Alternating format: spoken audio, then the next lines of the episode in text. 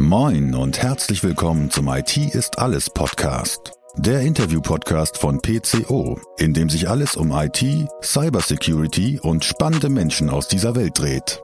Eure Gastgeber sind Marcel Sievers und Julius Hölche. Viel Spaß! Hallo da draußen an den Empfangsgeräten. Hier spricht euer Julius. Wir haben wieder eine neue Podcast-Folge für euch und gleich zwei besondere Fakten direkt zum äh, zu unserer neuen Folge. Erstmal Folge 44 habe ich mir sagen lassen. Damit haben wir äh, eine wunderbare Schnapszahl. Darauf trinken wir uns erstmal ein und das schon am frühen Morgen, weil ich glaube, das ist das nächste Highlight. Ich glaube, das ist die früheste Podcast-Folge, die wir je aufgenommen haben. Es ist zwar gar nicht so früh, es ist 8.30 Uhr, aber äh, tendenziell glaube ich, auf jeden Fall die früheste und die späteste, glaube ich, irgendwo mit Daniel Blanke um, weiß nicht wie viel Uhr abends aus USA. Aber Marcel, du siehst auch am frühen Morgen super aus. Ja, danke Julius. Also das Büro macht ganz komische Geräusche am Morgen. Ich habe schon den Fahrstuhl gehört und äh, ja, also jetzt sitzen so früh wir hier. bist du nie hier, ne? Nee, normalerweise nicht. Jetzt sitzen wir hier, trinken uns ein zur 44. Folge und müssen gleich auch noch arbeiten. So ein Mist.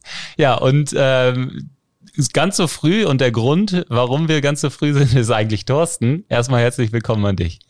Ja, ähm, hallo und ähm, herzlichen Glückwunsch zur 44. Folge. Und ähm, ich habe jetzt ein ganz kleines schlechtes Gewissen, dass ich der Grund dafür bin, dass wir so früh unterwegs sind, wobei ich selber auch gar nicht so ein Frühaufsteher bin. Aber es ist eigentlich meinen Terminen, die ich äh, heute noch habe, geschuldet. Ja, wunderbar. Ich glaube, das ist auch alles halb so wild. Man sagt ja auch immer, morgens hat man noch die frischesten Gedanken, was wahrscheinlich für unsere Folge heute, wo wir so ein bisschen Gehirnschmalz haben oder brauchen, auch gar nicht so verkehrt ist. Äh, vielleicht, äh, ja, sagst du den Leuten so ein bisschen, wer du bist, äh, was du machst und was dich auszeichnet, äh, für, für alle die, die dich noch nicht kennen. Ja, mache ich sehr gerne. Also mein Name ist Thorsten Henning und ich bin jetzt seit drei Jahren bei Fortinet beschäftigt als regionaler SE-Direktor für die Dachregion. Das ist ein ganz toller Titel, hört sich auch fantastisch an. Was bedeutet das im Wesentlichen? Ähm, ich koordiniere die Pre-Sales-Teams in den Ländern Deutschlands, Österreich und in der Schweiz, fördere also die Zusammenarbeit zwischen den beiden Teams und gleiche mich auch mit meinen Peers auf europäischer Ebene ab. Das heißt, die Kollegen, die in Südeuropa, in Nordeuropa und ähm, auf der britischen Insel dann sind. Das heißt, wir stimmen uns da sehr, sehr gut ab. Was zeichnet mich aus? Ähm, müsste man andere fragen. Wenn ich andere frage und Feedback bekomme, dann höre ich oft, ähm, dass ich ähm, ein Talent habe, gut zuzuhören, aktiv zuzuhören dass man mir strukturiertes Arbeiten nachsagt und ähm, dass ich auch ähm, sehr sachlich und analytisch bin. Ich bin also jetzt nicht unbedingt der emotionale Typ, der ja vielleicht gleich irgendwie dann ausrastet oder sowas dann. und das bringt mich auch zu einer weiteren Aufgabe, die ich bei Fortinet habe. Das ist nämlich immer dann, wenn unsere Kunden oder Partner ihre Erwartungshaltung nicht erfüllt sehen. dann springe ich ein und agiere oft deeskalierend dann. Das sind auch so Themen, die mich dann noch so neben meiner Arbeit beschäftigen. Klingt sehr gut. Also ein bisschen Eskalationsmanagement, äh, glaube ich, kann man in der IT immer gebrauchen. Äh, das ist äh, durchaus sehr hilfreich. Ähm, jetzt hast du gesagt, du bist viel unterwegs, äh, wahrscheinlich auch bei den äh, ganzen Ländern, die du irgendwo ähm, koordinierst oder vielleicht auch mit denen du dich austauschst. Was ist so das schönste Land, in das du hier so europäisch reisen darfst? Auch ich gehe gar nicht so, ähm, so sehr in ähm, irgendwelche schönen Länder rein oder, oder, oder finde keine schönen Länder oder Länder besonders schön, ähm, weil oft sehe ich ja ähm, nur den Flughafen, den Kundenraum und das Hotel. Ähm, andere Leute sagen immer, oh, du bist in diesem schönen Land und diesem schönen Land. Das lasse ich andere definieren. Ähm, ich bin froh, wenn ähm, ich mal ein bisschen was abseits sehen kann. Ähm, das ist aber leider viel zu selten. Das kann ich mir vorstellen. Da habe ich jetzt bei meiner Frage gar nicht drüber nachgedacht, aber macht Sinn. Dann äh, erzähl uns doch noch mal ein bisschen was äh, zu deinem zu deinem Weg, bis du dann vor drei Jahren ähm, bei bei Fortinet gelandet bist und äh, diesen Titel eingeheimst hast. Äh, der der Weg war wahrscheinlich auch vielfältig. Der war in der Tat vielfältig. Ich bin ja jetzt schon seit 30 Jahren ähm, in der IT- und Security-Branche, laufe dann auch immer Gefahr, ähm, dass ich so ähm, Menschen wie euch dann anfange, Geschichten von früher zu erzählen. Aber ihr habt ja danach gefragt, äh, deswegen erzähle ich das auch gerne. Also ich habe begonnen mit einer klassischen Berufsausbildung äh, zum Energieanlagen-Elektroniker. Ich weiß nicht, wer das noch kennt, diesen Beruf. Ähm, habe dann auch ähm, ja zwei Jahre, ähm, weil ich aus dem Ruhrgebiet komme, im Bergbau gearbeitet. Mir aber da schon gedacht, dass ähm, das nicht das sein kann, was ich so die nächsten 40 Jahre bis zu meiner Rente dann machen möchte und mich dann nochmal für ein Studium entschieden. Und ähm, nach dem Studium habe ich bei einem Unternehmen ABB angefangen. Der eine oder andere mag das kennen, die sind ja im Energiesektor tätig. Und darüber bin ich in die IT gekommen, weil die haben sich damals auch gedacht, IT ist groß im Kommen, ist ein neues Hype-Thema und ähm, haben dort eine Abteilung aufgebaut, in der ich dann tätig war, die ähm, den ähm, Verkäufern, die damals immer Gebäudeautomation und Starkstrom verkauft haben, beibringen sollten, wie man jetzt IT dann auch verkauft. Das war eine sehr interessante und spannende Zeit und ähm, hat mir auch ja viel Input gegeben, nicht nur in, in die IT damals, sondern auch ähm, in das Thema Vertrieb und technischen Vertrieb. Seitdem bin ich dann äh, immer nur bei amerikanischen Herstellern gewesen, Hersteller wie Drycom, Lucent Technologies, Juniper, ähm, zuletzt Palo Alto Networks und habe dort im Wesentlichen IT, IT Security technisch beraten, ähm, bin aber ähm, in den letzten elf Jahren eigentlich nur noch im Management gewesen und bin jetzt auch mittlerweile ganz weit weg von der Technik. Ich bin froh, wenn ich meine eigene Firewall konfigurieren kann. ja, aber ist ja, ist ja auch nicht schlimm, wenn man die Technik irgendwann ein bisschen loslässt. Äh, wobei ähm, ist ja durchaus immer eine spannende Sache ist und ja auch wichtig äh, zu wissen ist, wenn man dann bei den Herstellern ist, äh, wie die äh, Produkte funktionieren. Marcel hat, glaube ich, eine, eine technische Frage zu eurem Report. ja, wir müssen ja auch immer mal so ein bisschen auch jetzt mal einleiten zur, zur Firma Fortinet und äh, für, für den einen oder anderen, der äh, die Company da draußen nicht kennt, äh, ihr beschäftigt ja auch ein Security Lab. Und äh, in diesem Security Lab äh, macht ihr euch halbjährlich Gedanken über einen sogenannten Threat Landscape Report. Lass uns doch mal vielleicht mit dem einsteigen und einfach mal so ein paar Key Findings aus diesem äh, Report äh, besprechen, weil ich denke, das leitet ganz gut in unser heutiges Thema ein. Ja, sehr gerne. Also das, was du angesprochen hast, sind die FortiGuard Labs. Das sind unsere Sicherheitsanalysten, die sich tagtäglich, nicht nur zweimal im Jahr, mit dem Thema Sicherheit, Bedrohungsanalysen beschäftigen ähm, die ähm, forschen halt jeden Tag nach, ähm, nach Bedrohungen, ähm, nach Angriffen, um Angriffsmuster, neue Angriffsmuster erkennen und das wiederum in unsere Produkte und Lösungen ähm, dann einfließen zu lassen, beziehungsweise sich auch mit anderen Institutionen und auch anderen Herstellern auszutauschen. Es gibt in der Tat zweimal im Jahr diesen Report. Der letzte vom ersten Halbjahr ist ganz frisch und ähm, da sind wieder ähm, leider sehr interessante aktuelle Bedrohungen ähm, dann zum Vorschein gekommen. Das Top-Thema ist ja seit einigen Jahren das Thema Ransomware.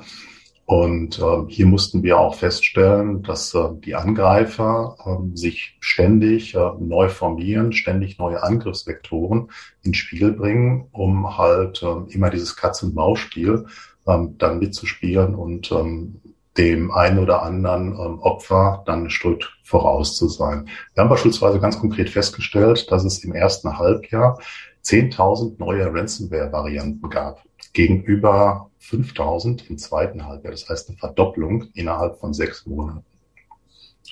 Dazu werden Ransomware ähm, as a Service, also wirklich Service-Konzepte, kommen immer mehr in Mode und werden immer mehr genutzt von den Angreifern, weil es für sie einfach ist. Das heißt, wenn ich heute einen Kunden angreifen möchte, muss ich nicht mehr der IT-affine Experte sein ähm, und mich mit der Ransomware selber beschäftigen, sondern ich kann mir diese Ransomware einfach mieten, ähm, um hier ähm, mit einem ähm, Geschäftsmodell ähm, dann möglicherweise äh, gute Erfolge zu erzielen. Das ist das Perfide an der Sache, dass ich halt ähm, ja nicht mehr mich auf einen kleinen Kreis von Angreifern fokussieren muss, sondern dass das Ganze halt jeder mittlerweile dann machen kann, der diese kriminelle Energie hat. Es gibt auf jeden Fall immer mehr Trittbrettfahrer, gerade durch die Conti-Leaks. Wir haben es ja, glaube ich, die meisten von uns oder fast alle haben es irgendwie mal mitverfolgt, als da Insider ausgestiegen sind und massenhaft Daten veröffentlicht haben aus internen Chats, ein bisschen was zur Struktur, wie so ein Ransomware-Gang aufgebaut ist, was es da so für Rollen gibt, also bis Human Resource, eigentlich wie so ein mittelständisches Unternehmen aufgebaut. Äh, und dazu dann eben genau diese Anleitungen, die man ja auch runterladen und durchlesen konnte, wo ja wirklich für jeder Mann beschrieben ist, was muss ich tun im Netzwerk, wonach sollte ich Ausschau halten, wie fange ich an, überhaupt ein Ziel zu wählen, also von Google, äh, wo ich eingebe äh, meinen Zielname plus Umsatz Jahr 2021, 2022, um erstmal überhaupt eine Wirtschaftsprüfung durchzuführen, bis hin zu, ähm, ja, verwendet der Kunde Citrix, verwendet der Kunde andere Portale, VPN, IoT-Devices. Äh, es gibt immer einen Weg, das wird da zumindest immer ganz nett äh, äh, gefachsimpelt in diesen Dokumenten, so dass es eigentlich jedermann anwenden kann. Und äh, die Kriminellen gewinnen natürlich am Ende immer, weil sie immer einen Split davon abbekommen, 20, 30, 40 Prozent, weil sie die Plattform bereitstellen können dadurch natürlich Trittbrettfahrer werben das wird auch einer der Gründe sein, warum natürlich viele, viele neue Varianten auf den Markt kommen, weil da im Ransomware as a Service natürlich auch über diese Plattform immer wieder automatisch neue Dateien generiert werden, neue Ransomware-Varianten, die noch nicht durch die Filter gefunden wurden, die dann entsprechend für jeden Peer sozusagen neu generiert wurden. Und das ist natürlich immer eine erschreckende Botschaft. Jetzt wollen wir heute, ähm, haben wir uns als Fokus genommen, mal von dem Report ähm, so ein bisschen auf die Buzzwords 2022 zu kommen, von eurem Report 2022 auf die Buzzwords. Ähm, und da haben wir auf jeden Fall in, in dem Vorgespräch das Thema Zero Trust und Sassy erkannt, was glaube ich jetzt auch schon fast ein Jahr ähm, in, in jedem Artikel irgendwo steht. Gartner schreibt es irgendwo rein. Ähm, und jeder Hersteller hat auch so ein bisschen seinen äh, ja, entdeckt, dass es sich lohnt, sich damit auseinanderzusetzen. Was äh, würdest du sagen, was sind die Gründe dafür, dass das Konzept, sage ich jetzt mal erstmal, wo wir gleich nochmal ein bisschen genauer darauf eingehen, was es denn jetzt eigentlich ist, äh, warum das so ein Hype erfährt und lässt es sich vielleicht auch anhand eures Reports nochmal äh, ein bisschen veranschaulichen, warum das Ganze so ist? Mhm. Ja, interessant ist ja zunächst mal, dass beide Begriffe nicht wirklich neu sind. Zero Trust Network Access ist ja schon 2010 von Forrester, und zwar damals von John Kinderwag, ähm, der Begriff definiert worden und auch das Konzept dahinter definiert worden. Es ist aber lange nicht so wirklich beachtet worden, weil auch ähm, ja die Kundenanforderungen das nicht wiedergespiegelt haben und auch ähm, teilweise die ähm, Lösungs, ähm, die Lösungsangebote dort nicht da waren. SASE ist ähm, 2019 von Gartner definiert worden als Konzept, um ähm, unterschiedliche Knoten ähm, beim Kunden, bei Kundennetzwerken dann gleich anzubinden und den Schritt in die Cloud hineinzugehen. Warum hat das jetzt so einen Hype? Ähm, das ist natürlich auch zum einen geschuldet ähm, den Angriffen, über die wir gerade gesprochen haben, ähm, dass man einfach versuchen möchte, die Angreifer aus seinem Netzwerk rauszuhalten und gleichzeitig eine Änderung der klassischen IT-Architekturen sich in den letzten Jahren vollzogen haben. Wenn wir früher noch, jetzt gehe ich wieder so ein bisschen in die, in die Steinzeit zurück der IT und der IT-Sicherheit, wenn wir früher von Security-Modellen gesprochen haben, dann haben wir uns immer so dieses Burgmodell vorgestellt. Ähm, wir haben einen geschützten Campus, wir haben dort ein Tor, das ist die Firewall gewesen, durch die alles rein und raus musste und innerhalb der Burg konnte man sich frei bewegen. Nun wissen wir ja schon, dass Burgen seit dem Mittelalter nicht mehr so das ähm, Schutzkonzept ähm, der aktuellen Zeit sein können. Und ähm, heute sind halt ähm, die Daten überall. Ich habe klassische Rechenzentren noch, ich habe aber auch vieles in der Cloud ausgelagert. Ich habe ähm, Software as a Service Konzepte und die Mitarbeiter sind anders. Gerade jetzt äh, zu Beginn der Corona-Pandemie ähm, sind viele dann in die Homeoffices gezogen, arbeiten von unterschiedlichen Standorten aus. Und hier muss auch ein neues Sicherheitskonzept dann her. Und ähm, da spielen dann solche Konzepte wie Zero Trust und SASI natürlich ähm, dazu. Und deswegen sind diese Themen heute sehr aktuell. Die hybride Welt befeuert das, äh, das ganze Konstrukt mit Sicherheit deutlich. Das hast du gerade schon mal so die, die Begriffe und deren Herkunft mal kurz umrissen. Führ doch noch mal ein bisschen weiter aus, wo diese, diese Begriffe ähm, voneinander abzugrenzen sind und wo sie auch Schnittmengen haben, weil sie ja auch häufig so, ich will nicht sagen als Synonym genannt wird, aber durchaus schon überschneidend irgendwo genutzt werden. Mhm, ja. Zero Trust Network Access sagt ähm, in der Schnelle ähm, definiert, traue niemanden. Was bedeutet traue niemanden? Traue niemanden bedeutet einfach, ähm, dass man hier ähm, möglichst kleine Einfallstore nur macht, möglichst viele Segmentierung macht, um Angreifer den Weg ins Unternehmen ähm, möglichst zu erschweren. Ähm, Zero Trust ähm, sagt nicht, dass ähm, dadurch niemand angegriffen werden kann oder Angriffe nicht erfolgreich werden können, sondern man möchte die Hürde einfach so schwer wie möglich zu machen. Ähm, wenn wir jetzt mal so dieses Burgmodell nochmal vergleichen mit heutigen Konzepten, wie ich beispielsweise in ein Hotel reingehe. In ein Hotel habe ich oft eine, eine Lobby, in die ich einmal gut reinkomme. Dann habe ich aber die erste Hürde. Ich muss mich erstmal einchecken. Das heißt, ich muss mich authentifizieren. Wer bin ich überhaupt? Und dann bekomme ich meine Schlüsselkarte und damit kann ich vielleicht im Aufzug schon die richtige Etage wählen und dann auf mein Zimmer kommen. In alle anderen Bereiche komme ich gar nicht rein. Ich komme möglicherweise noch in den Wellnessbereich rein. Aber das sind die, die Abstufungen, die man heute in einem Hotel hat und ähm, so ist auch Zero Trust zu verstehen. Das heißt, ähm, wenn heute jemand ein Zero Trust Konzept aufsetzt, bedeutet das, der Anwender wird authentifiziert, das Endgerät wird authentifiziert und erst wenn beides zusammenpasst ähm, und beides freigegeben ist, dann wird der Weg auf die individuelle Applikation freigeschaltet. Das bedeutet auch, dass ähm, wir heute ähm, für Remote-User weggehen vom klassischen VPN-Modell, also dem klassischen Tunnel, weil ein Tunnel ist ja nichts anderes als ein Loch in die Burgmauer wieder reinzuschießen. Ähm, und damit ähm, habe ich dann die Möglichkeit, alles zu tun.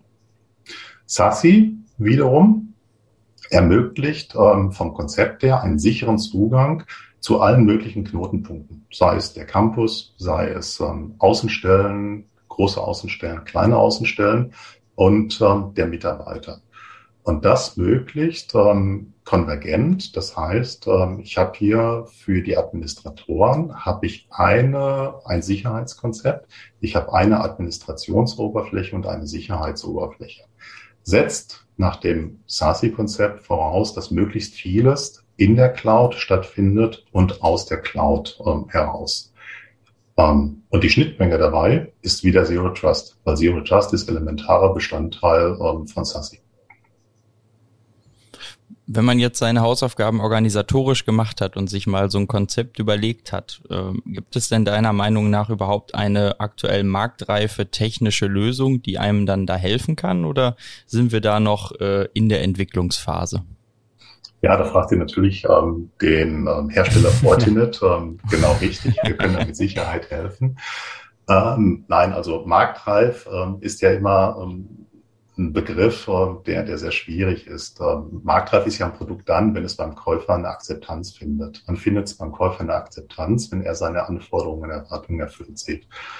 Ähm, in unserem Business ist es ja so, dass die Anforderungen bei Kunden sehr individuell und sehr vielfältig sind. Und da gilt es dann immer, ähm, erstmal beim Kunden überhaupt mal die Anforderungen zu definieren und dann eine Marktanalyse zu betreiben und dann festzustellen, was kann der Markt mir entsprechend bieten und ähm, was muss ich möglicherweise ähm, noch irgendwo anfordern von, von Herstellern. Wir als Fortinet sind aus diesem Grunde ja immer auch sehr eng im Dialog mit unseren Kunden und auch mit unseren Partnern, um frühzeitig herauszufinden, ähm, was bewegt die Kunden, was sind ihre Anforderungen, um das auch in unsere Produkte und Lösungen ähm, dann einzubringen. Ähm, wichtig ist aber hier vielleicht auch nochmal zu erwähnen, dass ähm, sowohl SASI als auch ZTNE keine Produkte sind. Ich kann die nicht irgendwo aus dem Regal nehmen, einbauen und ähm, dann habe ich SASI und dann habe ich ZTNE. Das sind beides Konzepte und Architekturen. Ähm, und da müssen viele, viele Komponenten dann ineinander greifen. Und ähm, da bietet Fortinet natürlich mit der Security Fabric eine ideale Lösung, weil wir hier ein breites Portfolio haben und ähm, solche Architekturen wie ZDNA und SASI unterstützen. Bei ähm, ZDNA ist es beispielsweise so, dass unsere Bestandskunden ähm, die eine FortiGate und ähm, die FortiClients im Einsatz haben, durch einfaches Software-Update ähm, dann ZTNE einsetzen können. Das, du hast schon richtig gesagt, das braucht vielleicht auch noch ein bisschen mehr an Lösungen links und rechts, auch an Prozessen links und rechts. Ist es gerade die, die Schwierigkeit, wenn man jetzt über SESI nachdenkt und über das Konzept, dass man sehr, sehr viele Schnittstellen benötigt in Richtung jeglicher Applikation, die vielleicht irgendwo in, in, einem Unternehmen im Einsatz ist. Und jetzt sind, ist das vielleicht bei Unternehmen, ich sag mal ja einfach von einem großen Automobilhersteller wahrscheinlich die erprobten Applikationen, die äh, da draußen viel im Einsatz sind und die haben vielleicht auch noch mal eine andere Strahlkraft, das vielleicht auf Hersteller äh, äh, abzuwenden und denen zu sagen, ja, ich brauche dafür eine Schnittstelle in meinem SESI-Konstrukt. Aber ich sag mal, der Mittelständler hier nebenan, äh, der vielleicht auch Applikationen nutzt, äh, die vielleicht branchenspezifisch sind oder äh, die vielleicht auch nicht so eine hohe Marktakzeptanz haben wie bei den großen, von den großen Playern genutzten, ist das genau die Schwierigkeit, dass man nicht für alles am Ende eine Schnittstelle hat, wo sich jeder User heute tagtäglich einloggt? Ja, doch, es ist schon gegeben. Also wir wären ja nicht Marktführer in dem Bereich, wenn wir ähm, uns nur auf ein äh, bestimmtes Kundensegment fokussieren würden. Ja, wir haben ja von Anfang an sind wir auch ähm, auf den Mittelstand zugegangen und haben den Mittelstand bedient und kennen natürlich auch ähm, die unterschiedlichen Herausforderungen sowohl vom Mittelstandskunden als auch vom Großkunden, die sich im Detail unterscheiden. Aber trotzdem haben wir alle das gleiche Problem. Sie müssen IT-Sicherheit äh, anbieten und durchsetzen im Unternehmen, um ihre Produktions- und Geschäftsprozesse nicht zu gefährden. Und da sind die individuellen Ansätze mit Sicherheit unterschiedlich. Aber trotzdem ähm, hat man äh, ja das, das gleiche Ziel. Und äh, nochmal, da ist unsere Security Fabric mit dem sehr breiten Portfolio und mit den sehr vielen Integrationen auch prädestiniert dafür, ähm, eine hohe Flexibilität für die Anforderungen des Kunden zu bieten. Also wir zwingen den Kunden nicht auf ein bestimmtes Konzept zu gehen, sondern ähm, der Kunde ähm, definiert seine Anforderungen und die Security Fabrik ist in der Regel in der Lage, sich diesen Anforderungen anzupassen. Erklär doch mal kurz in ein paar Worten die Security Fabric für die, die es vielleicht noch nicht ähm, einsetzen oder vielleicht auch noch nicht so richtig gehört haben, obwohl es ja ein sehr prägender Begriff bei euch ist. Ja, sehr gerne. Man kann sich das vorstellen wie eine große Fabrik, in der viele Zahnräder ineinander greifen. Ähm, das heißt, ähm, wir haben schon frühzeitig, und zwar 2016, haben wir angefangen, alle unsere Produkte und Lösungsbausteine miteinander zu integrieren und miteinander zu verzahnen, weil wir erkannt haben, dass der Weg, den man bis dahin gegangen ist, nämlich viele Einzellösungen nebeneinander zu platzieren, ähm, dass der nicht mehr der richtige sein kann, weil es einen administrativen ähm, Overhead gibt und weil noch ein weiteres Produkt in puncto Sicherheit nicht unbedingt die Sicherheit erhöht, sondern nur den Administrationsaufwand und damit die Kosten. Was haben wir gemacht? Wir haben also angefangen, alles, was an unseren Produkten und Lösungen ist, äh, miteinander zu verzahnen und ähm, aber auch gleichzeitig ähm, Dritthersteller mit ähm, angeflanscht ähm, über entsprechende Konnektoren und über entsprechende Schnittstellen. Und heute ähm, stellt sich äh, oder baut sich die Fabric so zusammen, dass ähm, es ein breites Portfolio gibt von Fortinet-Produkten und Lösungsbausteinen, die sich den Kundenanforderungen anpassen und nicht umgekehrt dass wir eine vollständige Verzahnung und Integration haben. Und das bietet den Vorteil äh, der Verringerung von Komplexität, weil Schnittstellen schon getestet worden sind und der Kunde das Ganze nicht testen und ausprobieren muss. Und das ganz wichtige Thema ist natürlich auch die Sichtbarkeit. Ähm, ich habe nicht nur Lösungen im Einsatz, die irgendwas tun, sondern ich sehe auch, was getan wird. Und ich habe auch die Möglichkeit, hier ähm, dann Angriffe dort frühzeitig zu erkennen. Das machen wir auch, ähm, indem wir Automatisierung anbieten, teilweise ähm, oder zunehmend auch KI unterstützt, um halt hier ähm, zum einen ähm, eine Fehlervermeidung zu erreichen über dynamische Regelwerke, weil wir wissen ja alle, nichts ist perfekt und immer dann, wenn der Mensch ähm, irgendwo was programmiert, entstehen Fehler. Ähm, gleichzeitig ähm, wollen wir auch ähm, die Angriffserkennung erleichtern über automatisierte Prozesse ähm, und äh, nicht ähm, irgendwelches Sicherheitspersonal dazu zwingen, ähm, hier die Nadel im Heuhaufen zu suchen, das zu melden, teilweise über entsprechende Playbooks automatisch zu verhindern und somit das Personal zu entlasten und sich auf die wesentlichen Punkte zu fokussieren. Ich vergleiche das immer so ein bisschen mit ähm, so Gebäudemanagement und Gebäudeautomation, ähm, wo es ja schon seit Jahren gang und gäbe ist, dass man Rauchmelder in jedem Raum installiert und auch Sprinkleranlagen dann und nicht irgendwie Mitarbeiter tagtäglich durch die Räume schickt und nachguckt, ob es irgendwo brennt. Gebt euch diese Fortinet Security Fabric mit dem breiten Portfolio und dieser Interaktion der Lösungen untereinander auch dann am Ende einen Vorsprung für das Thema SASE oder auch Zero Trust in dem in der Gänze. Du hattest eben auch mal angesprochen, äh, weil SASE ist nicht eine nicht zwingend eine Lösung, obwohl es, glaube ich, auch eine, ein Produkt gibt, was Forti Sassy heißt, aber es ist ein, eigentlich ein Zusammenspiel aus mehreren Lösungen, wie dann vielleicht ein Web Application Firewall oder den von dir angesprochenen Zero Trust Client für die, für die Remote User und, und, und. Also es ist ein Zusammenspiel aus mehreren, wo ihr dann am Ende einen Vorteil von habt. Mhm. Also zunächst mal ähm, ist bei uns ja der Kunde im Fokus. Und immer dann, wenn der Kunde einen Vorteil hat und sich für uns entscheidet, ist das auch ein Vorteil für uns. Und ähm, das bedeutet, ähm, dass ähm, ja wir ähm, unsere Produkte und Lösungen ständig weiterentwickeln ähm, und den Kunden mittlerweile so ein breites Portfolio anbieten, dass der Kunde individuell entscheiden kann, wo er sich gerade auf dem Weg befindet und wie er diesen Weg dann auch gehen möchte. Ich hatte ja gerade schon angesprochen, ähm, bei ZDNA ist es so, dass ähm, Kunden, Bestandskunden von uns, einfach über ein Software-Update ähm, in der Lage sind, ZTNE um und durchzusetzen. Aber auch Neukunden können das Konzept ähm, dann ähm, einsetzen. Und immer dann, wenn sich Kunden neu für Fortinet entscheiden, muss man natürlich auch schauen, was haben die Kunden bereits im Einsatz? Was können sie davon weiterverwenden? Was möchten sie vielleicht gar nicht mehr weiterverwenden? Das heißt, ähm, wir bieten auch eine einfache Migration über die Fabric-Konnektoren dann an, um hier ähm, den Kunden die Möglichkeit zu bieten, ähm, eine sanfte Migration zu machen, weil ähm, kein Kunde ähm, möchte heute seine gewachsene Umgebung über Nacht abschalten und ähm, neu aufbauen, sondern halt ähm, über einen Weg ähm, das Ganze ähm, möglichst schmerzfrei äh, dann ähm, zum Ziel zu bringen. Und ähm, wir sind ähm, ein Hersteller, der nach wie vor auf hybride Lösungen setzt. Ähm, das heißt, Kunden entscheiden sich, ob sie und wie viel ähm, sie an Daten und Prozessen sie in die Cloud hineinschieben und ähm, wie viele da Sachen davon sie äh, noch on-prem behalten. Ähm, wir sind ja gerade auch stark im OT-Umfeld und im OT-Umfeld ist es nach wie vor so, ähm, dass ähm, die Kunden hier möglichst viel on-prem haben möchten, möglichst viel isoliert und abgeschottet haben und ähm, mhm. diese Anforderungen bedienen wir natürlich auch.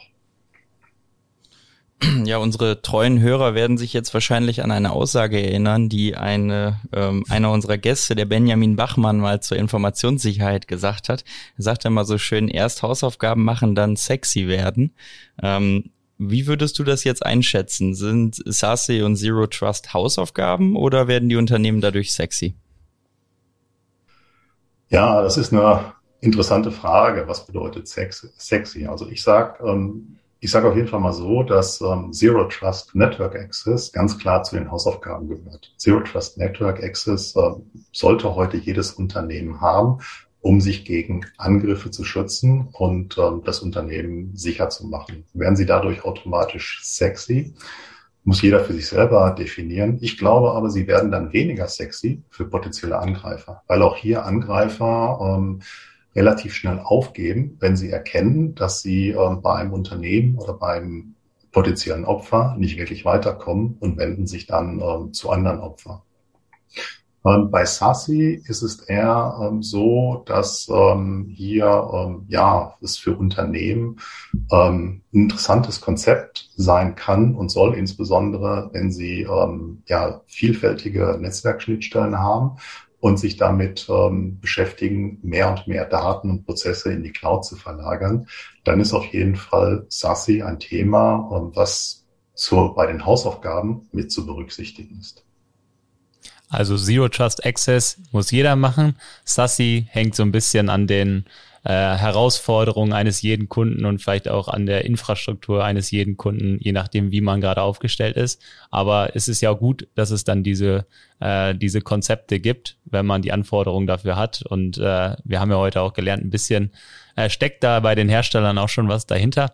Also ähm, durchaus ähm, ja etwas, was der ein oder andere, der sich viel in der Cloud äh, bewegt, verschiedene ähm, Infrastrukturen vielleicht auch bei den Hyperscalern hat, verschiedene Applikationen nutzt, äh, verschiedene verteilte Netzwerke hat. Äh, das sind dann wahrscheinlich genau die richtigen Ansprechpartner für SASE-Konstrukte, oder? Ja, absolut. Und ähm, wir führen da ja auch ähm, viele Gespräche mit unseren Kunden, ähm, sind auf vielen Veranstaltungen und ähm, Dort wird natürlich dieses Buzzword und dieser Hype äh, natürlich immer dann auch gerne zum, zum Thema gemacht.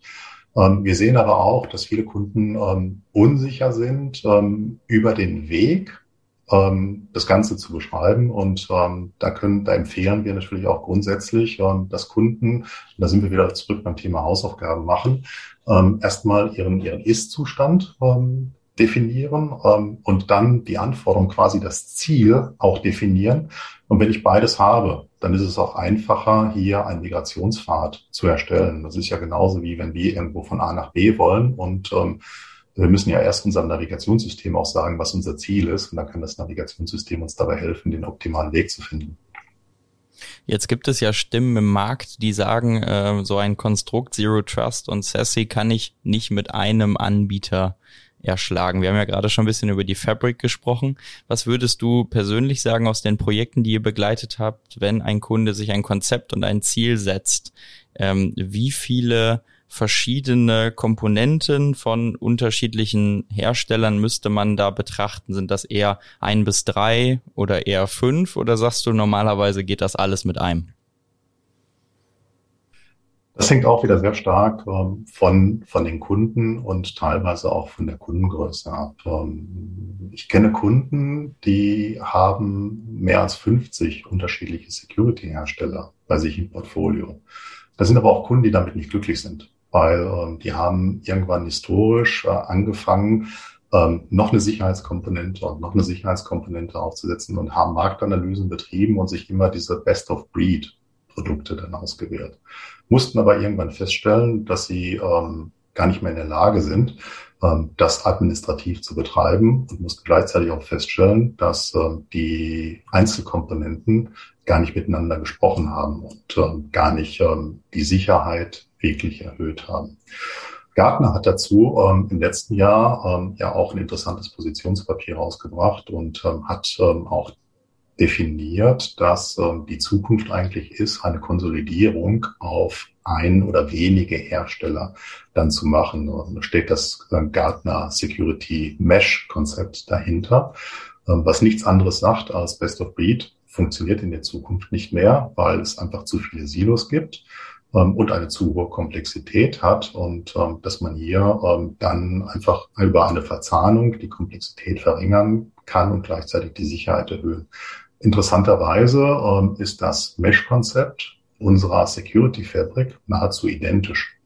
Das heißt, Gartner hat hier auch erkannt, das, was Fortinet den Kunden schon anbietet, ähm, das auch seinen Kunden dann entsprechend anzubieten. Zurück jetzt nochmal zu eurer Frage, reicht ein Hersteller aus? Bei vielen Unternehmen, gerade so im Mittelstand, ähm, die wollen ja gar nicht irgendwo ein Zoo an Komponenten und, und Herstellern haben.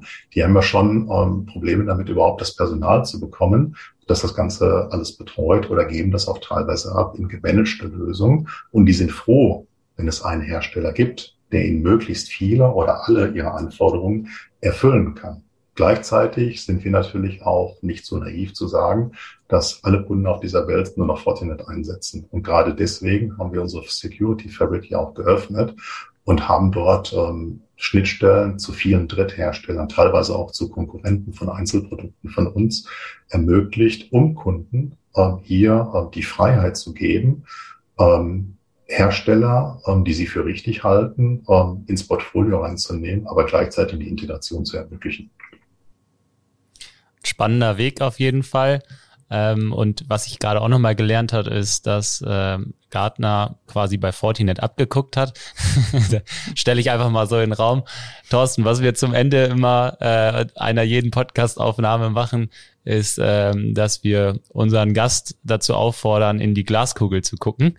Ähm, das ist meistens nicht ganz einfach, aber du wirst uns jetzt sagen, was in dem nächsten Threat Landscape Report 2023 drin stehen wird. Mhm. Ja, Glaskugelblick ist immer sehr schön. Ähm, es ist ja auch bald Weihnachten und wenn ich mir was wünschen dürfte, dann würde ich sagen, wir brauchen eigentlich diesen Report gar nicht mehr, weil ähm, alles gut geworden ist. Ähm, nein, also ähm, ich bin mir sicher, dass uns das Thema ähm, Ransomware ähm, noch weiter beschäftigen wird, weil hier Unternehmen nach wie vor ihre Hausaufgaben machen müssen um ähm, dann gegen Ransomware-Angriffe so weit geschützt zu sein, dass es für die Angreifer wirtschaftlich nicht mehr lukrativ ist. Das heißt, dass ihr Aufwand dann so hoch geworden ist, ähm, dass, dass, ja, dass das Geschäftsmodell einfach nicht mehr funktioniert. Bis dahin wird uns Ransomware weiterhin beschäftigen. Was wir auch zunehmend sehen und was uns auch im nächsten Jahr noch ähm, weiter beschäftigen wird, äh, Bedrohung von OT-Umgebungen. OT-Umgebungen öffnen sich immer weiter. Ähm, es ist auch nicht zu verhindern. Es kann sich heute keiner mehr isolieren in seinem Netzwerk. Und ähm, da gilt es insbesondere, hier Hausaufgaben zu machen und ähm, Sicherheitskonzepte zu überdenken bei ähm, Anlagen und Umgebungen, die ich von Hause aus gar nicht mal eben schnell patchen kann, ändern kann wir sprechen ja über Produktionsanlagen. Ihr habt das jetzt auch vorhin mal erwähnt. Äh, große Hersteller von Automobil oder was auch immer dann. Da laufen die Anlagen ähm, zehn Jahre teilweise. Und ähm, da geht es nicht, dass ich diese Anlage mal eben schnell verändere. Das heißt, ich muss Konzepte drumherum basteln, ähm, die mir ähm, die Sicherheit entsprechend ähm, danach ziehen. Solange das nicht ist, wird uns auch das Thema OT mit Sicherheit beschäftigen. Es gibt auch noch ein anderes Thema, was wir in diesem Jahr wieder neu hochkommen gesehen haben. Es ist ähm, leider aufgrund ähm, des ähm, Ukraine-Krieges wieder hochgekommen, wo Angreifer auch ähm, mittlerweile gezielt ähm, versuchen, ähm, die Endgeräte der Opfer einfach zu zerstören und die Daten zu vernichten. Also nicht nur Erpressungsversuche mhm. zu machen, sondern hier politisch motiviert ähm, dann ähm, Daten äh, zu zerstören. Stichwort Viper. Viper ist halt eine Malware, die es schon länger gibt, ähm, die ähm, aber jetzt nochmal eine neue Hochkonjunktur in diesem Jahr erfahren hat und uns möglicherweise auch im nächsten Jahr noch weiterhin beschäftigen wird. Wir werden auf jeden Fall den, den nächsten Report im Blick halten, um zu gucken, ob du recht behalten wirst. Ähm, das Thema OT-Security wird auch äh, bei uns immer mehr äh, einen, einen riesen Stellenwert einnehmen, auch gemeinsam äh, mit eurer Lösungspalette. Ähm, unter anderem zu finden auch auf dem anstehenden Security-Kongress am 29.09. Und auch, ich, mein, ich meine, Marcel, wir haben auch einen Breakfast Club zum Thema OT-Sicherheit im November. Ähm, auch unter anderem mit Fortinet. Also da lohnt es sich auf jeden Fall auch, äh, genauso wie in diese Konzepte auch mehr Gehirnschmalz reinzustecken, ähm, weil auch in der OT-Sicherheit ist es ähnlich wie hier nicht nur eine technische Lösung, sondern auch ein äh, sehr gut benötigtes äh, Konzept dahinter. Ähm, das vielleicht als, als kleine Werbung von unserer Seite noch hinten raus. Äh, Thorsten, wir bedanken uns auf jeden Fall riesig bei dir, dass du so ein bisschen das Nebel, äh, den Nebel um Sassy und Zero Trust gelüftet hast. Ich hoffe, wir konnten einigen da draußen äh, helfen und vielleicht so ein bisschen Anreize geben, wie für wen es vielleicht das Richtige ist, für wen vielleicht auch nicht und für wer, wer es vielleicht wie weiterdenken kann. Also vielen Dank dafür und äh, deine Ausführung und dein Besuch in unserem Podcast-Studio. Ja, sehr gerne. Marcel, du hast wie immer die letzten Worte. Ja, danke Julius, danke Thorsten. Ähm, wenn ich mal so ein bisschen in die Glaskugel schaue, dann glaube ich, stehen wir auch in diesem Bereich Ransomware äh, vor der Bildung einer neuen Generation. Also es lassen sich ja immer so verschiedene Generationen abzeichnen. Da gibt es einen langen Weg, den die ganzen Dinge gegangen sind. Und im Moment sind wir ja so ich sag mal, da angekommen, dass wir stark Professionalisierung äh, erlebt haben durch die Gruppen, die dann eben ihre verschiedenen äh, Klassen gebildet haben, an äh, Leuten, die Entwicklungsarbeit leisten, an welchen die Finanzthemen machen, Geldwäsche etc., eine Geschäftsführung, also wie schon gesagt, so ein mittelständisches Unternehmen. Ähm, und die gesinnen sich in der Regel gewissen Staaten zu. Also das kann man bei Lockbit zum Beispiel lesen. Wenn man mal bei denen auf dem Blog ist, dann sagen die, wen darf man angreifen, wo darf man nicht angreifen. Lustigerweise schreiben die da im Moment, dass sie im Moment in der Niederlande niedersässig sind. Weiß nicht, ob das äh, so korrekt ist oder nur ihre Infrastruktur dort betrieben wird. Keine Ahnung. Auf jeden Fall haben wir natürlich durch die ähm, geopolitische Lage, die sich ja auch an der einen oder anderen Stelle auch in den nächsten Monaten noch vielleicht anders zuspitzen könnte, jetzt immer ein Bruch in dem Bereich, wo es um Zahlungen geht zu sanktionierten Ländern. Und damit müssen sich natürlich die Gruppen, die dort ansässig sind und sich offen gegenüber solchen Angreifern oder gegenüber diesen Staaten entsprechend solidarisieren, überlegen, wie sie in Zukunft an ihr Geld kommen. Ja, und da ist das Stichwort Wiper Software schon mal so ein Punkt. Da kann es natürlich dahin gehen, dass so eine Software, eine Ransomware vielleicht noch neue Funktionen mitbekommt es gibt ja Möglichkeiten auch ähm, wirklich Devices zu beschädigen, indem man zum Beispiel Spannungen überbrückt und dadurch Mainboards zerstört etc. etc. Wer weiß, was da noch so in Zukunft kommt, um diesen Druck noch weiter zu erhöhen, neben Erpressung und Verschlüsselung wirklich am Ende ein Opfer zu einer Zahlung zu bewegen, weil das ist ja das Einzige, was diese Gruppen am Laufen hält. Und die Zahlungen sind in den letzten Jahren stark gestiegen. Früher kann man sich noch erinnern, äh, WannaCry hat, glaube ich, 300 US-Dollar pro Computer gefordert. Mittlerweile liegen wir bei 800.000 US-Dollar für so einen Angriff bis zu, keine Ahnung, zwei, drei Millionen. Äh, und das sind ja Kosten, die sie auch auf ihrer Seite haben, in der Infrastruktur, die sie betreiben, anscheinend in Amsterdam oder in den Niederlande, wo auch immer, äh, an ihren Personen, die sie bezahlen müssen, an Affiliates, an Ransomware as a Service. Und die Kosten steigen und steigen, auch durch Inflation natürlich. Und sie müssen immer mehr rausholen. Und damit müssen sie natürlich auch sicherstellen, dass diese Gruppen am Ende an ihren Geldfluss kommen. Äh, und das steht, glaube ich, gerade so ein bisschen vorm Wandel. Und ich denke auch 2023 wird uns da vielleicht was Neues erwarten, was dann vielleicht auch schon bei Fortinet in den Reports steht. Ja, das ist mein Ausblick in die Glaskugel und damit würde ich sagen, wir sind am Ende angekommen und ihr dürft die Empfangsgeräte jetzt abschalten. Macht's gut, ciao. Das war der IT ist alles Podcast mit Marcel Sievers und Julius Hölche. Vielen Dank fürs Zuhören. Präsentiert wird der Podcast von der PCO. Die Vermarktung übernehmen Ulf Masselink und Jana Plogmann. Der Schnitt kommt von René von der Haar und die Musik wird produziert von Markus Nögel. Bis zum nächsten Mal.